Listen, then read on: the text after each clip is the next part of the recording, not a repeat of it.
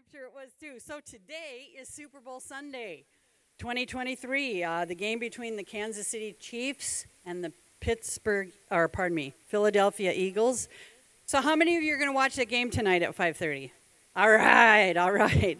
Good representation here.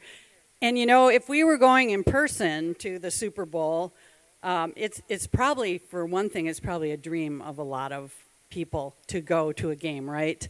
I mean, did you see some of those people in the news who were gifted tickets and like about turned inside out? They were so excited. It was great. You know, the average last year for a ticket was about $6,000. The average this year, want to guess? Well, there's inflation, you know. Nearly $7,000 on average to go to the Super Bowl. It's crazy. And yet, last year, two fans gave that up for the fame of running on the field, for a chance to be famous on social media. Uh, one of those fans caused a brief delay in the game during the third quarter. I don't know if you remember this, those of you who watched last year. He raced onto the field and found plenty of room to run before he was finally taken down by security. And the man who was eventually led off the field by three security guards looked like he was carrying some sort of banner, but nobody could read it. you know, I mean, it was crazy. Uh, before he was taken down, he ran nearly the length of the field. Maybe they should have signed him, you know, to be a receiver. I don't know. At one point, a Rams player was chasing him to get him away from the rest of the players. And uh, believe it or not, that was the second guy. There was someone earlier they, that the photographers captured as well. And this is all for the chance of running onto the field. And before that chance of running on the field and the social media thing and all, uh, they gave up the opportunity to see the game. Because I tell you what, once security carries you off the field, you are not coming back. So these guys are trying to be famous. A question for all of us then what does it mean to be famous?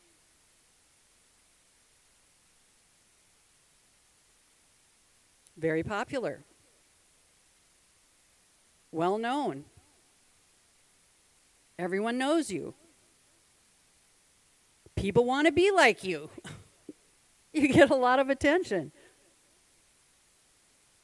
Sometimes victorious if you're famous. Yeah. So lots of lots of things. Uh, here's the deal: we are looking at the ministry of Jesus, and he wasn't looking for fame. He didn't run into the meeting of the Sanhedrin one night calling out, "Hey, I'm the Messiah!" running all around the room. No, he didn't do anything like that. And actually, he never called out to crowds any time saying that. Jesus, not, Jesus was not looking to be famous.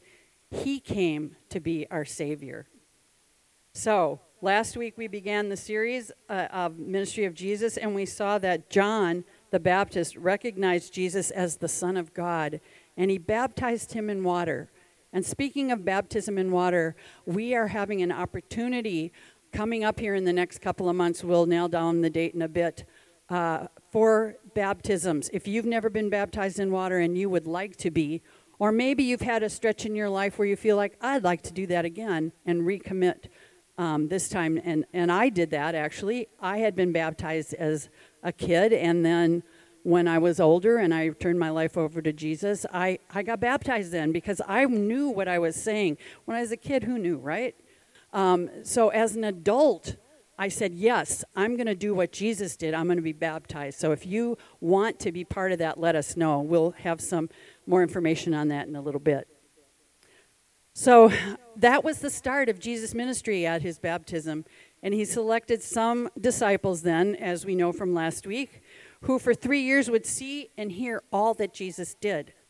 And today we're going to pick up the story in John chapter 2. If you're using the orange Bibles, it's on page 993 in the orange Bibles. And you can follow along in chapter 2. And that's where we will be this morning. Any other verses, we'll pop them up on the screen. But uh, I encourage you to go ahead and pull out your Bible to John chapter 2. On the third day, a wedding took place at Cana in Galilee. Jesus' mother was there, and Jesus and his disciples had also been invited to the wedding. When the wine was gone, Jesus' mother said to him, They have no more wine. Woman, why do you involve me? Jesus replied, My hour has not yet come. His mother said to the servants, Do whatever he tells you.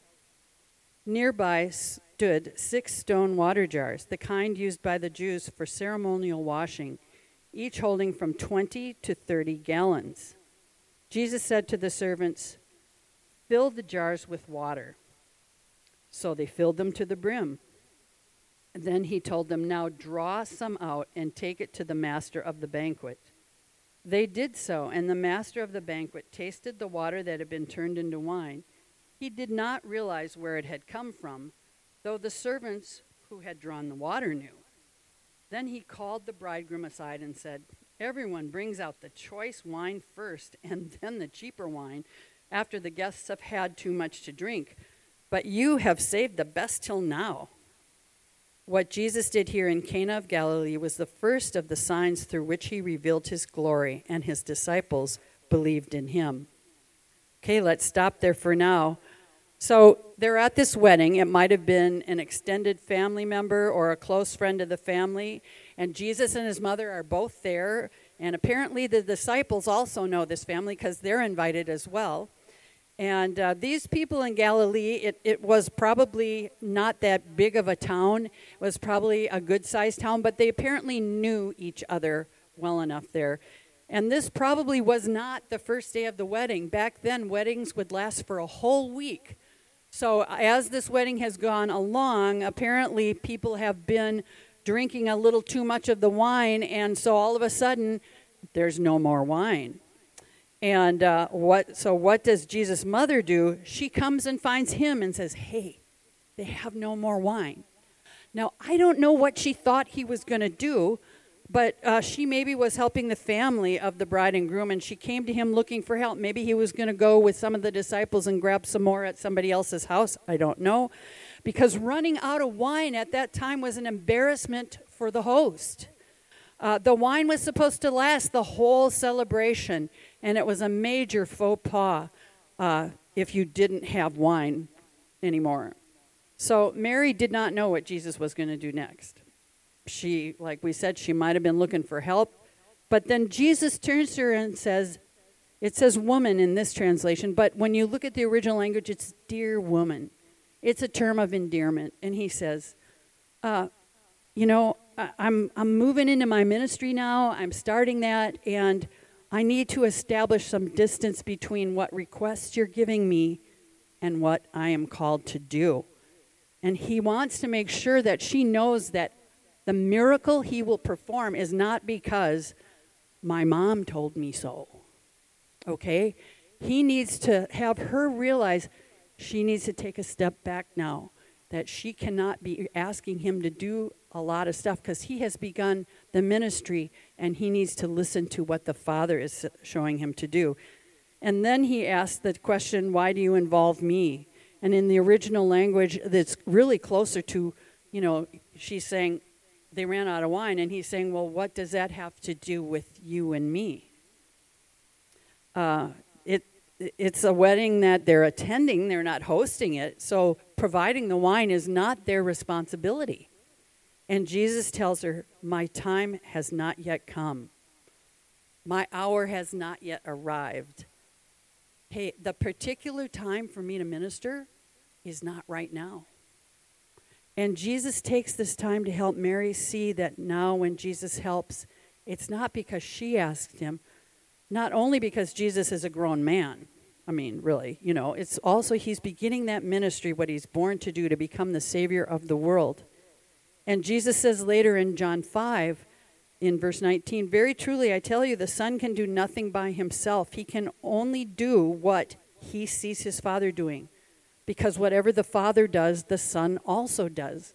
So that's setting it up. What he's saying is, I'm listening to God the Father. I'm doing the same thing as the will of the Father. And Jesus says, You know, God the Father there's also God the, the Son, Him, and the Holy Spirit, the Trinity. And between the three parts of God, there is no uh, difference of wills. There are no contradictions in what they will be doing. So I'm not sure if Mary understood what Jesus told her, but she turns then, and, and there probably was a pause. It probably wasn't immediately after Jesus said, you know, my time hasn't come. He, he probably, she probably didn't get, say, hey, do whatever he tells you right away. She probably paused a moment and thought, and then turned and said, well, do whatever he tells you to do. She didn't know what he was going to do next. Maybe she needed to get back and help in the kitchen uh, she clearly left the problem of the no more wine in Jesus' hands. And in some ways, we could think, you know, this is Jesus' first miracle. Uh, why is the first miracle that Jesus does making wine for a wedding? Uh, it's a great question to ask ourselves because, in contrast to healing somebody or setting them free or raising them from the dead, it, it seems a little trivial, right?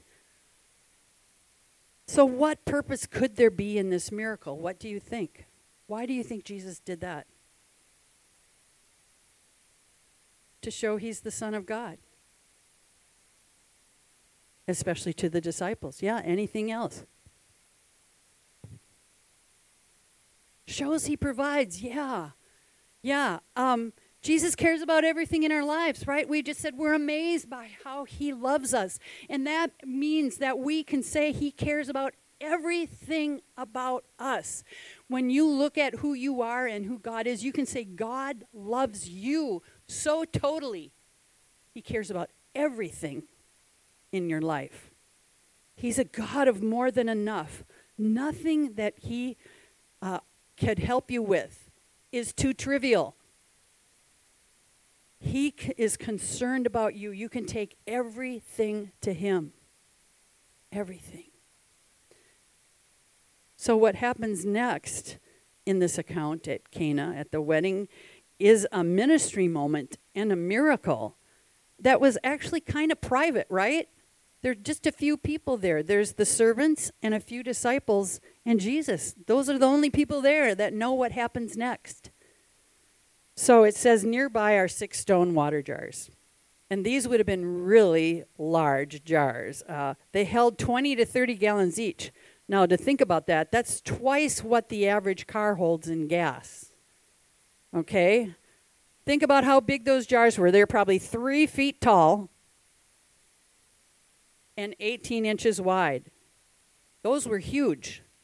And verse 6 tells us what they were doing there was they were part of the ceremonial washing.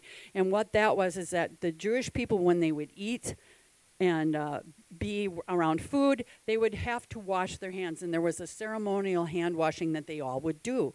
And so this water would have been poured out onto the hands of the family and the guests at that wedding. So Jesus had the servants then fill the jars all the way up to the brim. In other words, as much as they possibly could hold. And the servants, it doesn't say that the servants were like, what? Well, what do you, why? Well, how's that going to help? Nope, they didn't. Even if they thought it was a little strange, they obeyed. And if, even if they didn't understand it, they did what Jesus asked. And then the miracle happened. And sometimes we just have to obey what the Bible tells us. Sometimes we just have to do what God tells us, even if we don't understand it all. And our obedience brings to pass the will of God in our lives, the miracles, the, the ways He helps us, all the blessings start from that point of obedience. So, what are some areas of our lives that we need to be obedient in to see the will of God? What do you think? Finances. Everything. Yeah. Relationships marriage, yeah, jobs, everything that we are obedient in is what God wants us to be obedient to Him in. There's everything in our lives. He wants us to obey Him, to be thinking of what does God's Word tell me? What has God put on my heart to do? I need to obey that and do that. So Jesus then said, Now draw some out. So they obviously had a way to draw out some of the water with a ladle or something. And um, they when they drew it out, apparently it was water still. But as they walked over to the master of the banquet where Jesus sent them, somewhere in there it turned into wine. And sometimes we just have to move forward in what we know is the command of the Lord, or doing the things of the Bible, or the things we know God has called us to, the things He has put on our heart to do, to be able to see the power of God in that situation. In Joshua 3, you know, we, in our Thursday night Bible study, we've been studying the book of Joshua. And in Joshua 3, verse 14, it says So when the people broke camped across the Jordan, the priest carrying the Ark of the Covenant went ahead of them. now the Jordan is at flood stage all during the harvest. Yet as soon as the priests who carried the ark reached the Jordan and their feet touched the water's edge, the water from upstream stopped flowing and piled up a great distance away. So you see, the priests actually had to follow what God was telling the people to do. And he, they even had to put their feet on the edge of the water. Their toes might have got a little wet at first. And it probably looked a little dangerous because if the river's at flood stage, it's really churning, it's really moving. There's a lot of water. And the power of God, when they got to the edge and their feet touched the edge of the water, it pulled back out of the way so they could cross on dry ground. Amazing. The power of God moved the water away in response to their obedience. When we have a problem and we can't see how it's going to be fixed, when we have something we are struggling with, we need to follow what God shows us to do and not look at the situation, but at Jesus and know that His power will get us through. We've been talking about Psalm 23 a lot today. And it starts with the Lord is my shepherd. He, a shepherd, cares about his sheep. God cares about you. And that part there in verses 4 and 5 says, Even though I walk through the darkest valley, I will fear no evil, for you are with me. Your rod and your staff, they comfort me. You prepare a table before me in the presence of my enemies. You anoint my head with oil. My cup overflows. See, even though we're walking through what might seem like the valley of the shadow of death. It might be the most difficult time you've ever experienced. It says you're going through it, not stopped at it, not camped out in it, but going through it, not around it or over it and avoiding it. But sometimes we pass through those difficult times. And as long as we are following our shepherd Jesus, we will get through it. And he prepares a table the Father's table for us, where He anoints us with oil. That was a sign of blessing. That was a sign of calling out someone to a specific thing. And also, oil was used for healing, a salve for wounds. So, as we come through this difficult time, this so called valley, and we get to the end of it, and we sit at the Father's table, Jesus sustains us. He nourishes us physically, spiritually, and emotionally. These servants in John 2 had to follow what Jesus told them to do, and then they saw the miracle. And then it tells us that the master of the ceremony, the master of the banquet, said the wine was so good it was like Grand Cru, you know, the best there is. It was phenomenal. It was so good that the banquet master calls the bridegroom aside and says, Wow, this is the best wine of this whole event. And, and normally, you don't save the best wine till the end. This is amazing. When God meets a need, He gives us the best thing for us. God doesn't do anything halfway. We've already said that this morning. He doesn't just give you a teeny bit and say, Well, I hope that'll get you through because I got no more for you. No, He gives you a blessing, He pours out abundance on you. It's what we need and more. And if you need more, there's more. He will give you what you need, He gives you the best thing for you in Joel 2, verses 28 and 29, it says, And afterward, I will pour out my spirit on all people. Your sons and daughters will prophesy. Your old men will dream dreams. Your young men will see visions. Even on my servants, both men and women, I will pour out my spirit in those days. And this, there was a fulfillment of this in Acts chapter 2. God poured out his spirit, and Peter uh, referenced these verses and said, This is that time. God is pouring out his spirit. So we could look at that and we could say, well, you know, they got the good stuff. I guess we just get what's left over. It's not as good as it used to be, you know. No. We don't get a lesser gift of the Holy Spirit. The, not just because they had a great time back then. We get all that God has for us. We get a, refreshing, a blessing as good as the original in Acts chapter 2. We just have to ask to receive it. This miracle of the wedding wine revealed the glory of Jesus, it tells us in the end of that account, and helped his disciples to put their faith in him.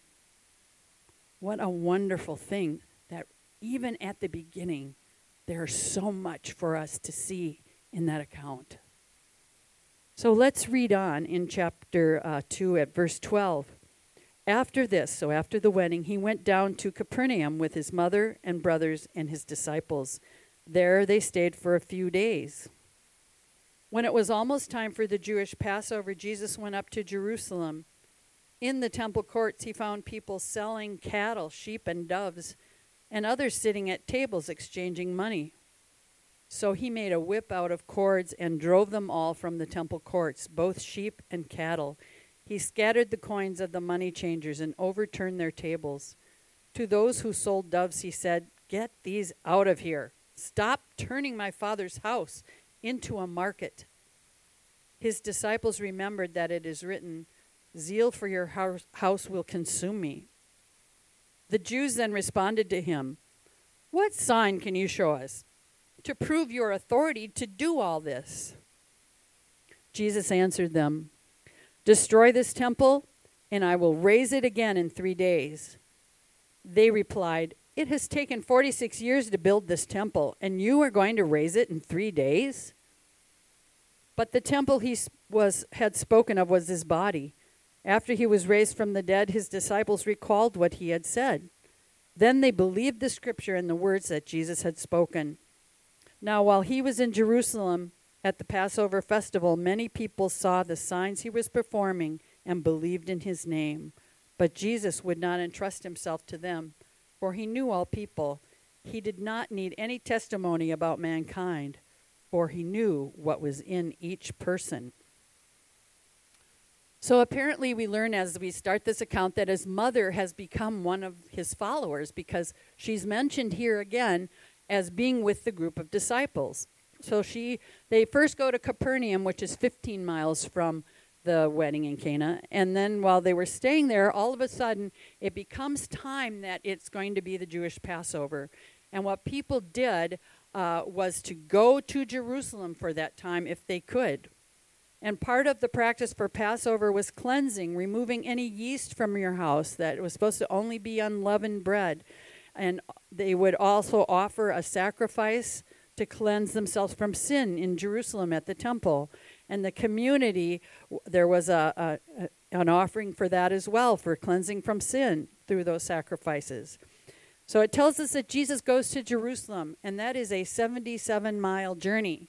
So it wasn't quick, but eh, as they go, the first thing that they did apparently was to go into the temple courtyard, and Jesus sees what's basically a farmer's market going on there. They're selling all kinds of stuff and they're exchanging money. Uh, part of the process was that you had to have the correct type of money because, you know, heaven forbid you should use your own type of money from where you came from. And so these people, many of them coming from Passover, came from outside the area, and so they had to convert their money into the official temple uh, currency and to change it into those correct coins. And people in this change, exchange of their money for the temple coins, were being charged an exorbitant rate. these money changers were taking advantage of these people. And the whole process of getting an animal to sacrifice was taking advantage. If you came and you brought what you thought was a per- perfect lamb to sacrifice, they would say, No, I'm sorry. You can't bring your own animal. I'm sorry. You have to buy one from us. And so the whole process in there was exorbitant and taking advantage of people. And uh, the worst thing about it, it's taking place inside the temple courtyard. And this should be a place of worship and for sure a place of safety, not a place where you'd be taken advantage of, and not a place of buying and selling. Anything of buying and selling was to take place outside the temple courtyard. So Jesus, it tells us, takes some cords and makes a whip out of it and drives out all the animals, scatters the coins, overturns the tables, and calls to the people to get out and says, How dare you turn my father's house into a market? And as part of the Passover, the theme of cleansing, Jesus is cleansing this sinful practice, these sinful things out of the temple courtyard. So then, of course, you know, those in charge are not happy. And they come over and say, Hey, what are you doing? Who gave you the authority? What sign can you give us to prove that you have the authority to do all this? And these angry Jews knew that Jesus had just said that the fa- that God was his father because he said, "My father's house," and was basically telling them, I- "I'm the son of God." By the way, so they demanded that he prove it. Prove you have the authority. Right now. What sign can you do that'll prove it? And Jesus gave him a prophetic word. He said, If you destroy this temple, I will raise it again in three days. And when they say, hey, it's 46 years that we've been taking to rebuild this temple, they clearly think Jesus is speaking of the actual temple building that they're standing beside. And they're thinking, there's no way. Three days, forget it. 46 years, we're still working on it. And Jesus hadn't said, I'm going to rebuild it. He said, I will raise it up. And he is talking about the temple of his body. In scripture, it tells that we have a, our bodies are like a temple of God when we follow him, when we have the Holy Spirit within us. Jesus is prophesying about his death and his resurrection, something that the disciples remembered after he had risen from the dead. He's saying, You know, you destroy this body, this temple, it'll I will raise it again in 3 days, which he did. And so this event, unlike the very private time at Cana, this event is very public. And he was becoming well known, it tells us, that people saw the signs and, and things he was doing, and they, they began to follow him. People began to believe in him. And it tells us that Jesus knew that some of those people were doing it for the wrong reason. They were doing it for the fame of, yeah, I'm following Jesus. You know, I'm a Jesus follower. Not because their hearts were right and they had surrendered to, to follow him as their Lord and Savior. And so he said he knew, it says that Jesus knew what was in a man. He knew the heart of people. And Jesus today knows our hearts. He knows if we really believe on his name. And as we see, as we go through the book of John, it, we also find out that he cares about us so deeply. He wants us to become followers of him and follow him as our Lord and Savior in all of this, Jesus wasn't not trying to become a social media sensation. He wasn't trying to become famous for his miracles.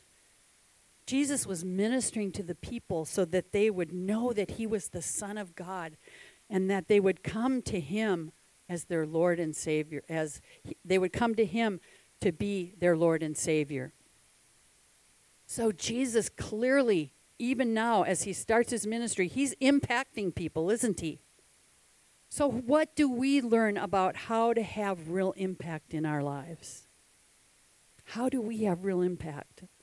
Well, first thing, according to what we've seen today, is we want to do what God tells us to do. Just like Jesus said he was doing what the Father was showing him to do, we need to see what God is doing and join him in that. We see the Holy Spirit moving, and we want to follow God and follow that. We listen to what the Holy Spirit is saying to us in that still small voice within us and the impression God puts on our hearts. We need to pray and follow Jesus and follow God's word. After Jesus' resurrection, he told them to wait in Jerusalem until they received the baptism of the Holy Spirit. And that's because it is impossible to live the Christian life, to follow Jesus Christ, without that power of the Holy Spirit within us. We will fail repeatedly. It will not be a good thing trying to do it in our own power. And God never intended that. We need to receive everything God has for us, including the filling of the Holy Spirit. If we're going to follow Jesus Christ, we need what Ephesians calls all the fullness of God.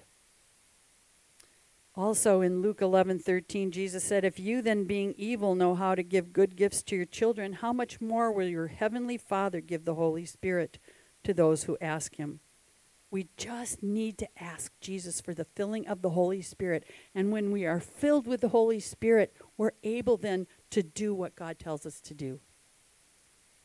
The second thing we need to do to have impact is wait for God's timing. Have you ever, even in a non spiritual thing, kind of like jumped ahead of where you should? And how did that work out for you, right? It didn't work so well, I'm sure. You jump ahead of what you're supposed to be doing and get the timing off, you can have some real interesting consequences. Psalm 27 14 says, Wait for the Lord. Be strong and take heart and wait for the Lord. And what that means is that we want to wait on Him to sense what God is showing us to do. Yes, there are things like going to work every day and things like uh, our schedules each day that we do. But what we want to do is always, always be taking our day before the Lord. Start each day in His Word, a time of prayer, and get His timing on things. Um, if you feel called to do a certain thing, maybe minister in your community or in a certain way to your family or friends, you need to pray about it and seek the Lord on it and and about everything with that about sharing like what to say, when to say it, and God will show you. God will lay that on your heart at the right time. He will give you that Im, that compelling to follow what he is showing at that time. Psalm 32 8, he promises that. He says, I will instruct you and teach you in the way you should go. I will guide you with my eye upon you. I will lead you with my eye upon you. Part of God's timing, though, and why you don't always just run around and do everything and hope you got it right while you pray and ask God, is because He's preparing us. He's preparing you for the things He's called you to do.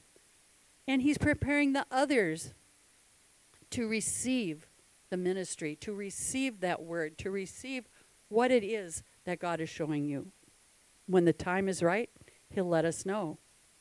When Pastor Steve and I felt led to plant this church, we waited on God uh, for almost two years. We had, for several years, God had really been putting it on our heart. We didn't know when was right. We thought, well, this must be the right time. So we, we said something to the leadership, and we were set, uh, told, no, not right now. So we waited for two years praying about it, seeking God. After a time of prayer and fasting, God spoke to both of us independently and said, Go, this is the time. So we want to wait for God's timing. And third, to make a real impact, you need to always make it about Jesus and not ourselves. Uh, we've all known people who make it all about themselves, right? Yeah, they're, they're not trying to draw people to Jesus usually, but to themselves. And even the ones that say they're trying to do good things can be really looking for that big social media impact and living this curated life where, you know, what food do I eat? What clothes am I wearing? You know, on and on. Trying to draw people to themselves, not to Jesus. And Jesus knows our hearts.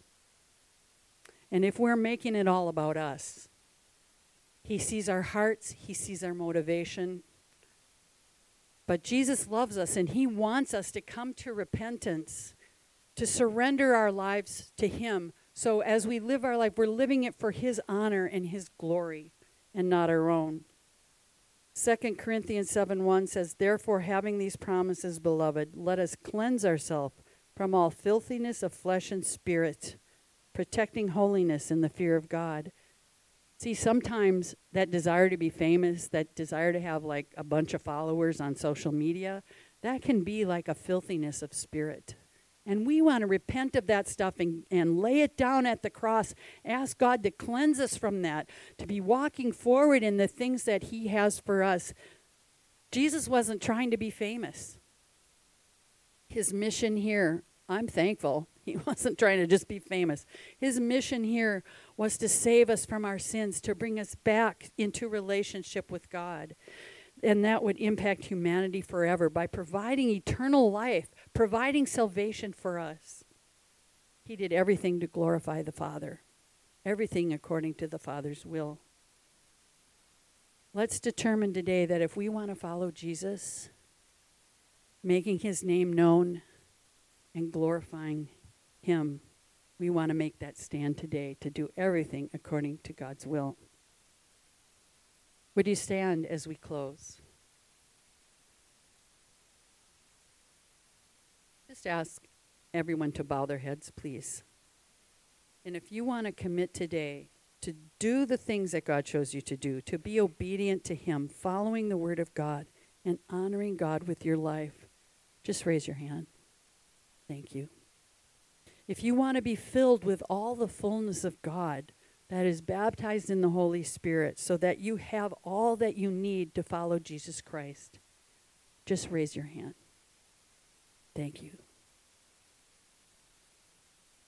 Lord God, we just thank you for this example of how much Jesus cares about us and how much uh, he wasn't trying to be famous. He was trying and succeeded in being our Lord and Savior.